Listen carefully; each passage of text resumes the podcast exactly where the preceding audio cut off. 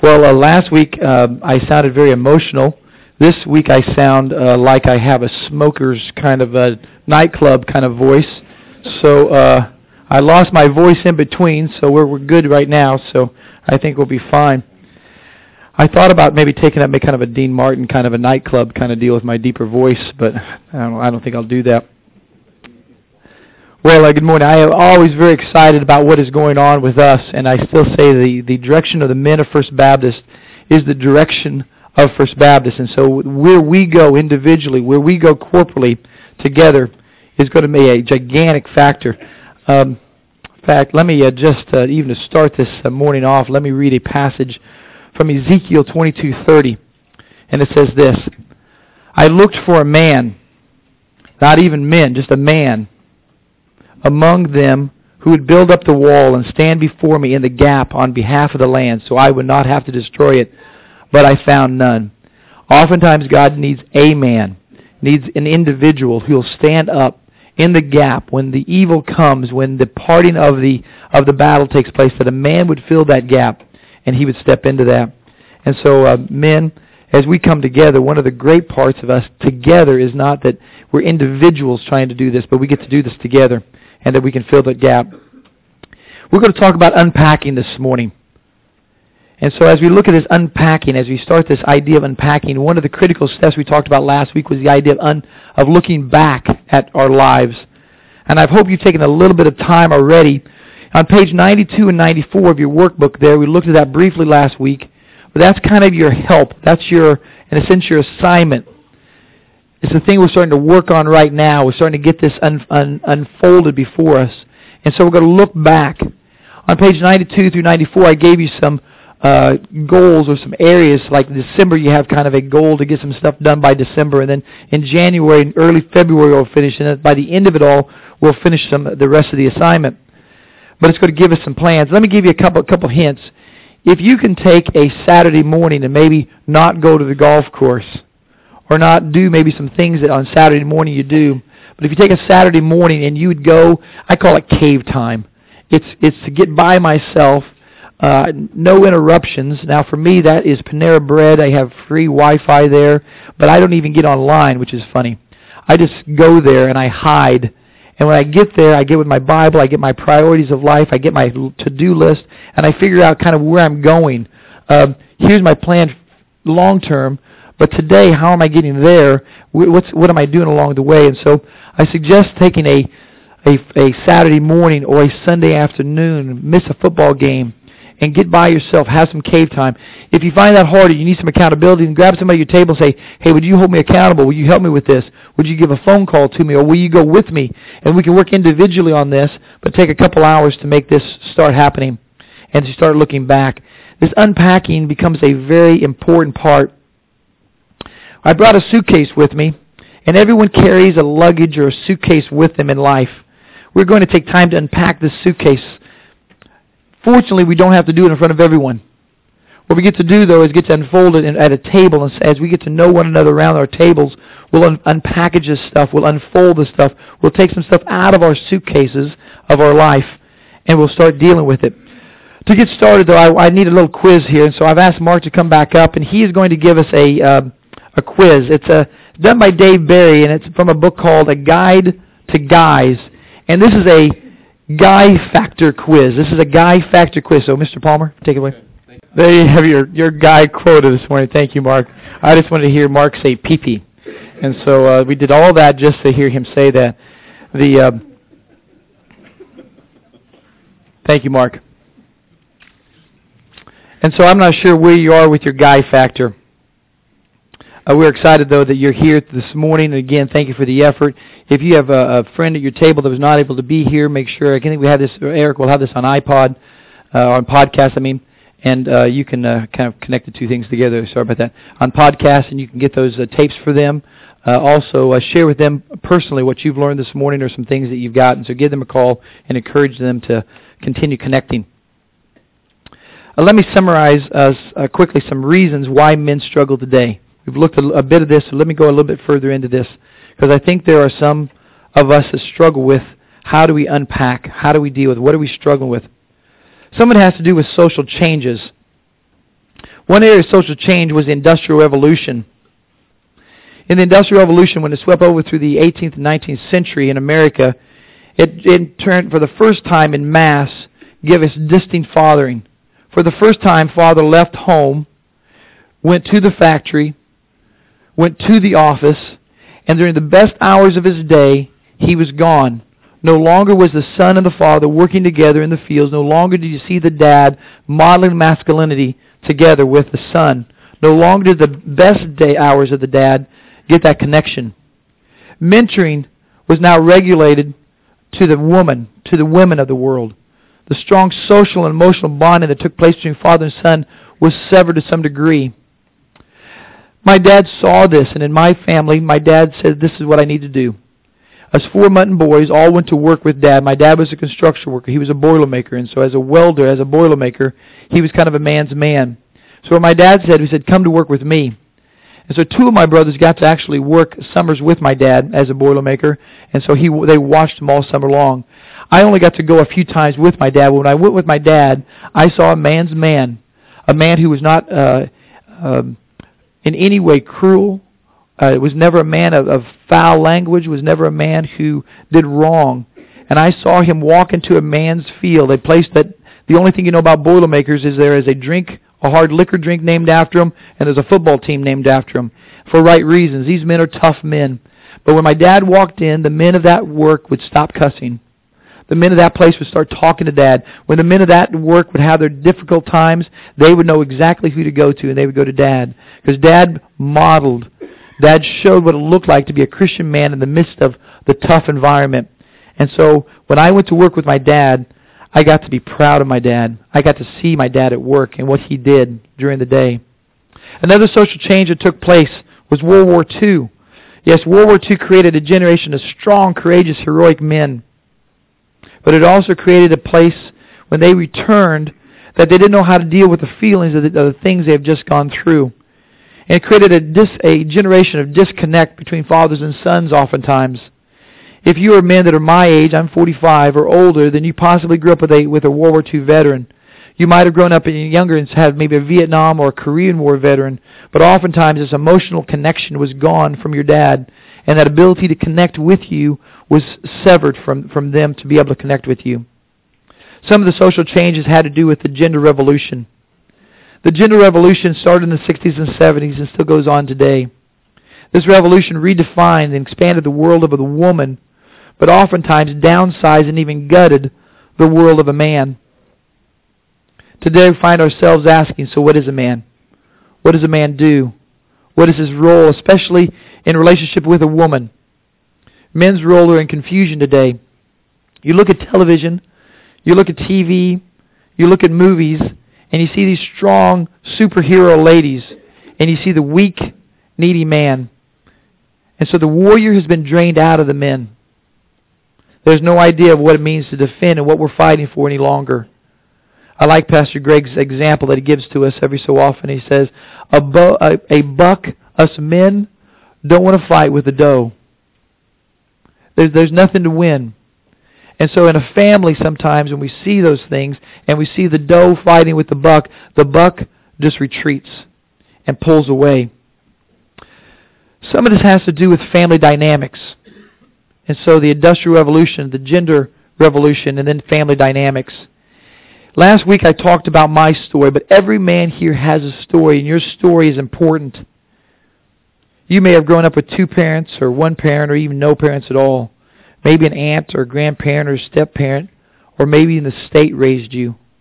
Whatever your family circumstance, it has a huge impact on who you are today. And so you need to understand that. Maybe you come from a loving home, a home that was engaged, that went to your ball games, that did things with you, but it lacked direction.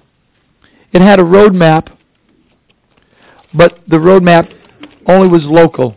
It had no no long distance plan of where you were going. And so, in a, in a sense, you un- didn't understand where you were going, and so it lacked long term direction. It's like being in the family car and driving. And being in that car, and you're going somewhere, and you say, Dad, when are we going to get there? I don't know. Dad, where are we going?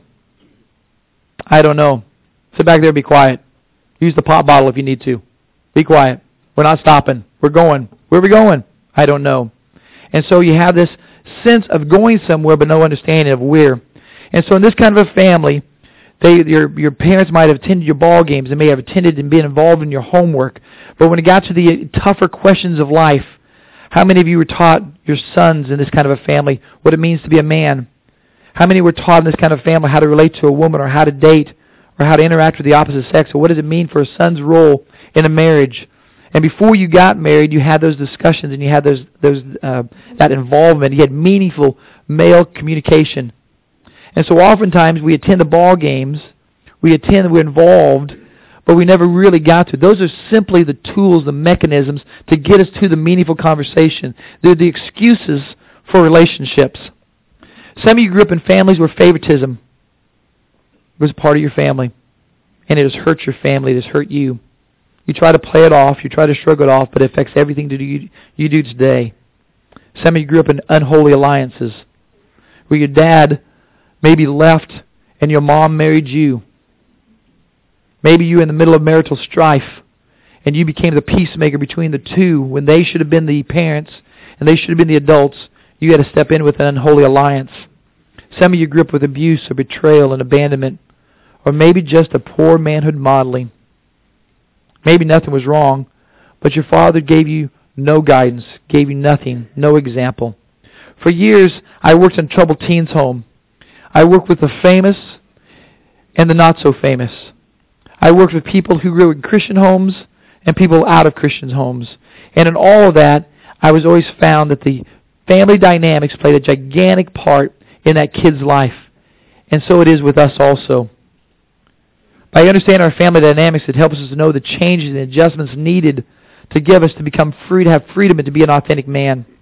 Family dynamics even more readily boils down to our relationship with our dad, very specifically. U.S. News and World Report on February 27, 1995, a secular magazine said this, Dad is destiny. More than virtually any other factor, a biological father, president of the family, determines a child's success and happiness. Now let me take this off of just dad. I think men have this kind of a role. It may be you are a, a, a uncle, and so it may be a nephew. It may be you are a student worker, and you're involved in the youth department, the student department, and you're involved in that. Maybe you're involved with, with young children in some way of growing them up, maybe a, a, a mentoring kind of a group. Whatever that involvement, this presence of dad but biologically, your dad had a gigantic involvement. But so often what we find is that dad is AWOL. Men, your value to a church, your value to your family, your value to your jobs, your value to society cannot be marginalized. Your presence there alone is important. And you play a huge factor in life. I have learned this about men. I've learned this about coaches first, and it relates to men. I've learned there's two kinds of coaches. Two kinds of coaches. There's good coaches and there's bad coaches. From good coaches, you learn how to do it. From bad coaches, you learn how not to do it. And so for both of those, no matter which example you have, same is true for us with dads. We had good dads and we had bad dads. We had dads we should learn to model from and dads we should learn not to model from. We had some of dads that had both of those traits within them. Some things we should model and some things we should not. Authentic manhood revolves around three critical issues. Three critical issues. We'll spend a majority of the time on the, on, uh, the first one, addressing the unfinished business of our past. Addressing the unfinished business of our past. Here's what I'm going to say. This is not a blaming the past. This is not a blame game. This is an understanding game. We can keep what we need, and we can change what needs to be changed. We look back, we unpack, so we can keep the things we need to keep, and we get rid of the things we need to get rid of. So I came here with a suitcase today. Inside of this, there's some things that are about a journey in life. This journey, as we unpack this, will determine the unfinished business. The unfinished business is in this suitcase are the manhood wounds the things that we have not resolved, the things we have not completely solved yet. We we got things in here. Some of our suitcases are larger. Some of those are like the suitcases we took to camp. They're the big old trunks. And for some of us, they're they're backpacks. For none of us, they are fanny packs. There's no fanny packs here. Okay, nobody nobody has a fanny pack here. Okay. We all have a suitcase, a backpack. We have back, things that need to be unfinished business that need to be taken care of. Let me define what wounds is. A wound is this any unresolved issue where lack of closure adversely impacts and shapes the direction and dynamics of a man's life. There's some blanks there, and this is what this goes in those. Any unresolved, if it's not finished, good or bad, if we've never resolved it, issues that lack closure and adversely impact the shapes, the direction. Some of you had successes but don't know what to do with the successes. And, and it impacts the shapes, the direction, of the dynamics of your life. Some of you have had uh, failures, but you've never looked at that and understood how that shapes the direction of your life. Almost 20 years ago, I lost an eye. Every day, I am aware of that physical disability. Now the problem, though, is we see physical problems. We solve those. We can deal with those. They leave scars behind. But the deepest scars are not physical. No, the deepest scars are the wounds of the heart. Because oftentimes, they never get dealt with. Here's what I have found. That we men are pretty fragile. Our egos and who we are are pretty fragile. The deepest wounds are the wounds of our soul, of the things that hurt from here. They inflict they were inflicted maybe from outside of us, circumstances that were that were perpetrated on you. Some of us made those decisions and did things we shouldn't have done, and failures that we have we have done. So whether they were done upon you or you did them by your own choosing, it doesn't matter. Those wounds need to be dealt with. Maybe they're just simply words. Nothing done to you, nothing you did they were words spoken that you wish you could retrieve. Maybe the words that were spoken upon you, you thought through those over and over, and the tape of your mind repeats those words back to you every time something happens. See, you never will make it. You never will be anything. You'll never be who you need to be. And you repeat those words and those things back through your mind.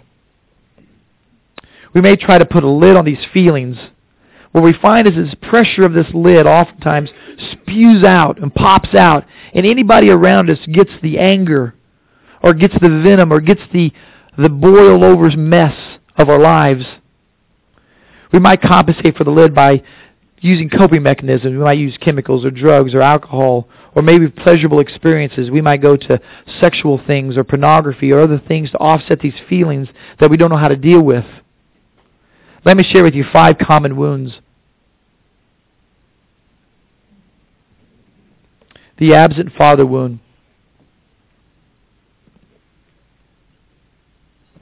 I think all of us desire to have a number one dad. We desire that, that there be number one. We're going to listen to two songs, and one's going to be from the uh, early 1970s. And as we have this song, the words are going to be here for us. And we're going to hear what happens sometimes, what our desire for this, but the miss on this sometimes.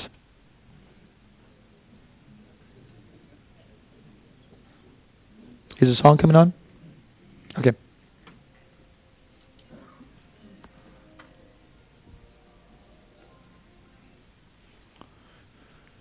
Sounds like me this morning, kind of has a far away sound.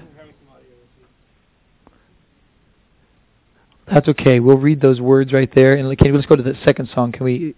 Let's have that one ready here in a second.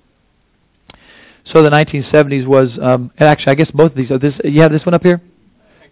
No, the Cats in the Cradle, the silver. Uh, you have that one. Put the put the Cats in the Cradle one back up there. There, we go. Uh, my son, my son turned ten just the other day. He said, "Thanks for the ball, Dad. Come on, let's play. Can you teach me to throw?" I said, "Not today. I got a lot to do." He said, "That's okay." And he walked away, but his smile never dimmed. Said, I'm going to be like him. Yeah, you know I'm going to be like him. And the cat's in the cradle and the silver spoon, the little boy blue, and the man in the moon. When you coming home, Dad? I don't know when, but we'll get together then. You know we'll get together then. We'll have a good time then.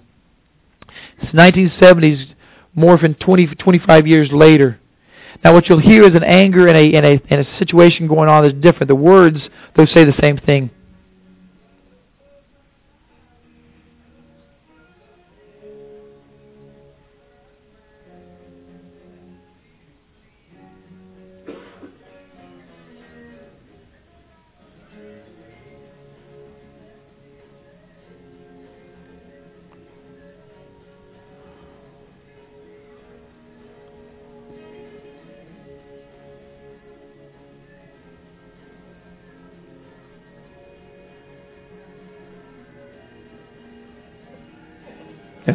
That's good. Pull pull back those words just for a second. I'm going to read these. There's a set of lines here. Now, there's two versions of this song. This is actually an acoustic version of it. I wanted you to hear the, the kind of the rage that was coming out. This is a, a present song, a band called Ever Everclear. And the, the rage of this, you may think that nine, 2006 we'd be better along, we'd learn how to be uh, better parents and dads. But here's, listen to these words. I will never be safe. I will never be sane. I will always be weird inside. I will always be lame. Now I'm a grown man with a child of my own, and I swear I'm not going to let uh, her know all the pain that I've known. Father mine, tell me where you have been. I just close my eyes and the world disappears. Father mine, tell me how how do you sleep with the children you abandoned and the wife I saw you beat. And so this man deals with these things, and in the 21st century, we have come no further along, and the anger is still there. The the missed dad is still there. We desire that there would be a number one dad in our lives. The second, I think, issue is the overbonded with mother wound. Now, the humor is definitely there, but oftentimes what has happened is that we have been put on an apron. We have had, in a sense, mom probably didn't mean anything by it. She didn't know how to deal with it. Maybe she was just compensating for dad being gone. But she's overly bonded with you. And so a lot of our humor for just about Raymond is dealing with this very subject matter.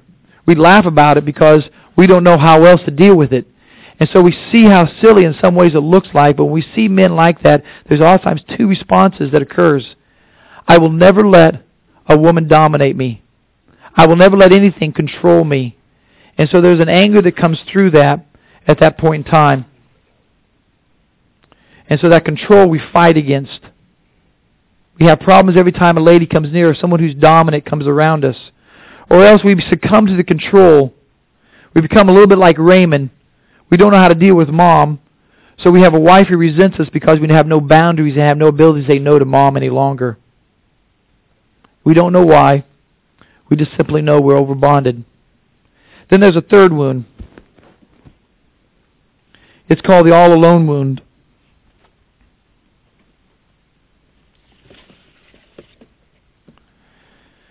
The all alone wound is dealing with the idea that we all have a mountain to climb. That God wants us to get on this mountain. He wants us to go for what it means to be an authentic man.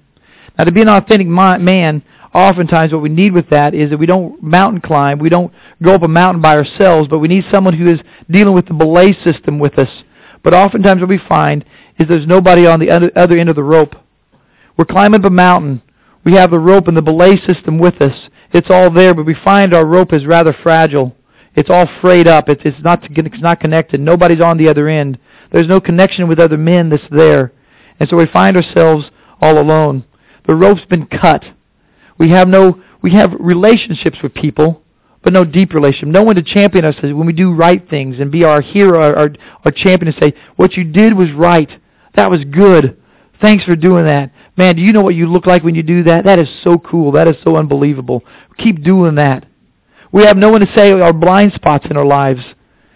You know, Bill, you know, he's got some problems. I don't know why he doesn't see them. But we're not safe enough to let anybody into our lives to see those blind spots and say, you have issues and things going on in your life. Have you ever noticed that every time you're in this situation, this occurs? Have you ever noticed that whenever someone tells you what to do, that you recoil against it and do the opposite? Do you see the blind spot in your life? Oftentimes, this, this is reflected with a lack of mentors in our life.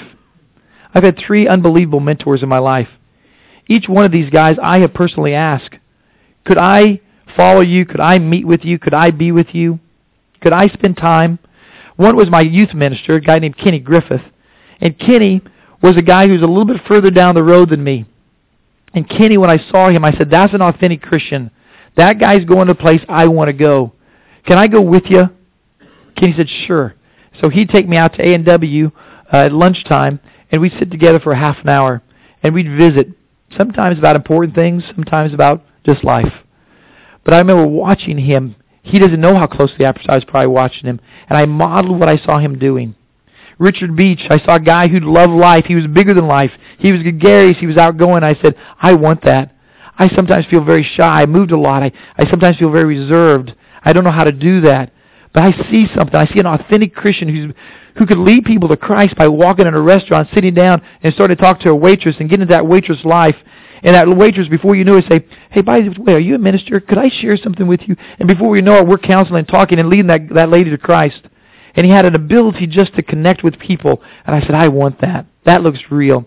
And then I saw Will Wyatt. Will had a balance in life. He was older than me. He was ahead of me. He was where I wanted to be. And I said, Will, could I sit with you? Could I go to uh, a Branson Cafe? Could I sit down and eat rye, dry white rye toast? What he got every time we ate there. Dry rye toast, and he makes some joke about it every time. And we'd sit there and we'd talk about the balance of life, what it means to grow older, and what it looks like.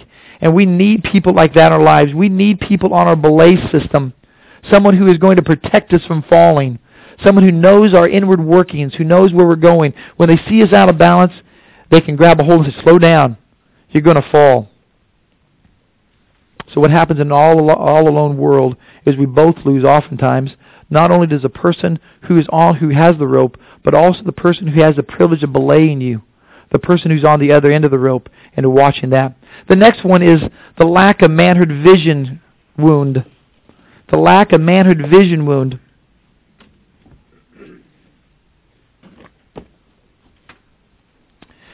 So we find ourselves playing a ball game.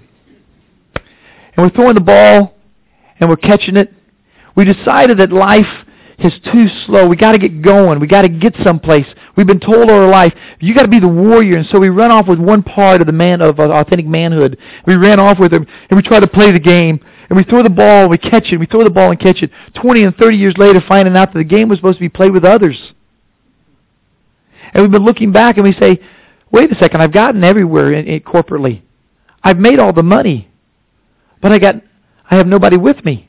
Where's the team? Where's where's I have no vision. I didn't see what the game was all about. I didn't understand what life was all about. I didn't understand that I could be connected to my God, that I could be connected to men.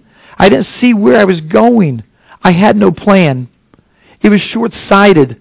Yeah, I could throw the ball up for a while, but that wasn't the game. And so I find myself conquering mountains. I find my go, myself going places only to find out that I've missed the purpose of it behind me. And so we create this great wound. We have no vision. And so we have a we miss out on a noble masculinity. And we miss that. And so oftentimes it's the all alone wound. The lack of uh, a manhood vision wound. Jim Ryun said this. He had broken the four minute mile. His dad was fairly dis- disconnected from his life. He started running because he could do nothing else. He was kind of a misfit in life. If you read his story, you'll you'll verify this story. I think it's uh, called uh, Running for Gold. I think maybe this is the name of the book. It's, it's pretty close to it. But it's a, a story of his life. And Jim Ryun, as an awkward teenager, could not shoot a basketball, could not throw a football, could not do those things, but he could do one thing. He could run. And so he thought, well, what I'll do is I'll run. If I run, then people will acknowledge me as a man. Then if I run, people will see all that I am. And so he ran, and he was a good runner. He was the youngest person to ever break the four-minute mile. He set the world record at the youngest age ever at the time. And as he set that record, he said, I stood on the podium. I had just broken all the records. I had accomplished what I thought what I was supposed to accomplish. And I sat there with people asking me questions, people from all over the world. I was on top of the world. And he said, I was empty inside. There was nothing there. I said, this is it? This is what I was shooting for? This was the vision? This is it? There's nothing more? I'm 20 and I'm done? There's nothing more. So lack of vision. And finally, I want to mention to you one last one. You may not have related any of those four, but this wound is the wound of the heart. This is not a wound of nurturing. This is a wound of nature. This is what all of us have. Since the beginning of time, all of us as men have a fractured heart. It's nothing I can really put into a suitcase. It belongs in here. And it is the breaking between me and my God. It is this, I have, have you ever been, in fact, just think through this. Have you ever been in moments in your life where you just sat back and said to yourself, why do I find myself at times doing the things I don't want to do, that I know are wrong, why do I keep investing myself in things that I know are going to hurt me and my family and yet keep doing it? Why do I get out of control? Why can't I do the things I want to do that are right? Why do I get why do I give in to temptation and give in to anger? Why do I isolate myself? Why is it these things I know are right, I know would help everyone, I can't find the power to do? Have you ever asked yourself those questions? Well, those questions of the heart, those questions of this of this term that we are using, the heart, the wounded heart, is going to take something much greater than us. It's going to be something greater than just looking back. We'll talk about that greatest need that we have much more in detail here in the upcoming weeks. What solves the broken heart? What solves this disconnected heart? The wound of the soul and the spirit. So here we have it. We have five things in our suitcase. Maybe you have another area, maybe something else that you could pull out of there. But you have the father wound. You have the oldly bonded with mother wound. Some of us have just the all alone wound. Some of us can't see. We live for a weekend. We can't see any further than that. And all of us have a wounded heart in our suitcase. So the first issue an authentic man who is addressing the unfinished business. The unfinished business, the wounds of our heart, and to address those. We're going to get in the boat here in the next few weeks. Now this boat is going to be very important that as you get into this boat that you don't get out of the boat. The boat is your table and the group of men that are at your table. The boat is going down a whitewater rapids. And as you go down the whitewater rapids, it's been fairly calm right now. It's been fairly easy in some ways. But we're getting ready to hit the rapids. And as we hit the rapids, some of you go to hit some boulders and go to sling you across the boat, and you need some men to catch you. You need some men to help you out with that. Some of you are going to be rocking and getting all wet and doused with the spray. But what we need is we also need all of us in the boat row, rowing with the, with the oars because up ahead is a waterfall. Up ahead is disaster coming. And if any of us jump out of the boat, then that boat is that much less able to miss the disaster. You're important at your table. You're important as a man. You're important to share your need and also to receive and hear that need from someone else. You may be the one who can help pour the rows, uh, oars. You may be the one that sees the guy flying across and catches him as he, as he gets knocked by the rocks. But you're getting ready to come through this. So for the next few weeks, there's going to be some aspects, and we're going to look at some unfinished business. It will not be the nicest part.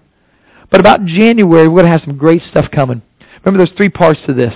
The next part was where we establish a, a clear and compelling manhood vision. In January, we're going to start working through this clear manhood vision. And since we're going to unpack this, and the need for this is unpack is so we can put new things in. So we take new things on our journey. As we unpack these things and get rid of this, we make room to put the things we need in here. Because some of our lives are so filled with the unfinished business, there's no room for the good stuff. God wants to give us something way greater than a wounded heart. He wants to give us a courageous heart. He wants to do something for us to be all alone. He wants to have a team of men. He wants, a, he a, an army of men walking with him. And he wants us to pack this back together and put this back. And finally, the third part is we're going to come up with a workable plan for your life. So when you walk away, and so in March what we'll do is we'll walk away all together with a workable plan. We will not stop in 24 weeks. That's just the beginning. We get to that point, go on with this with a compelling understanding of where we've been and where we're going for life. Let us pray together. Father, thank you so much that you love us. And as we unpack and look back and as we do those things, Father, I pray that we would not get out of the boat. Father, for some, that's going to be difficult. There's some things that really just, even as we talk about this, it just floods of memories and thoughts come back. And Father, we don't even know how to deal with those things. And so, Father, would you do something that only you can do? Father, would you help us reach into that suitcase and pull some things out? Father, would you help us not just get them out, but would you help us just throw them away and to really deal with them? Would you let forgiveness be so great in our lives that as, as if it happened to someone else? We can tell the story in the future. We can talk about that, but it's so healed that it's almost as if it happened to someone else. And so, Father, in the days ahead, let us walk with one another arm in arm. Let us be on the other end of that rope, and let us help one another. Let us not let us crash to the bottom in a heap. In Christ's name I pray. Amen.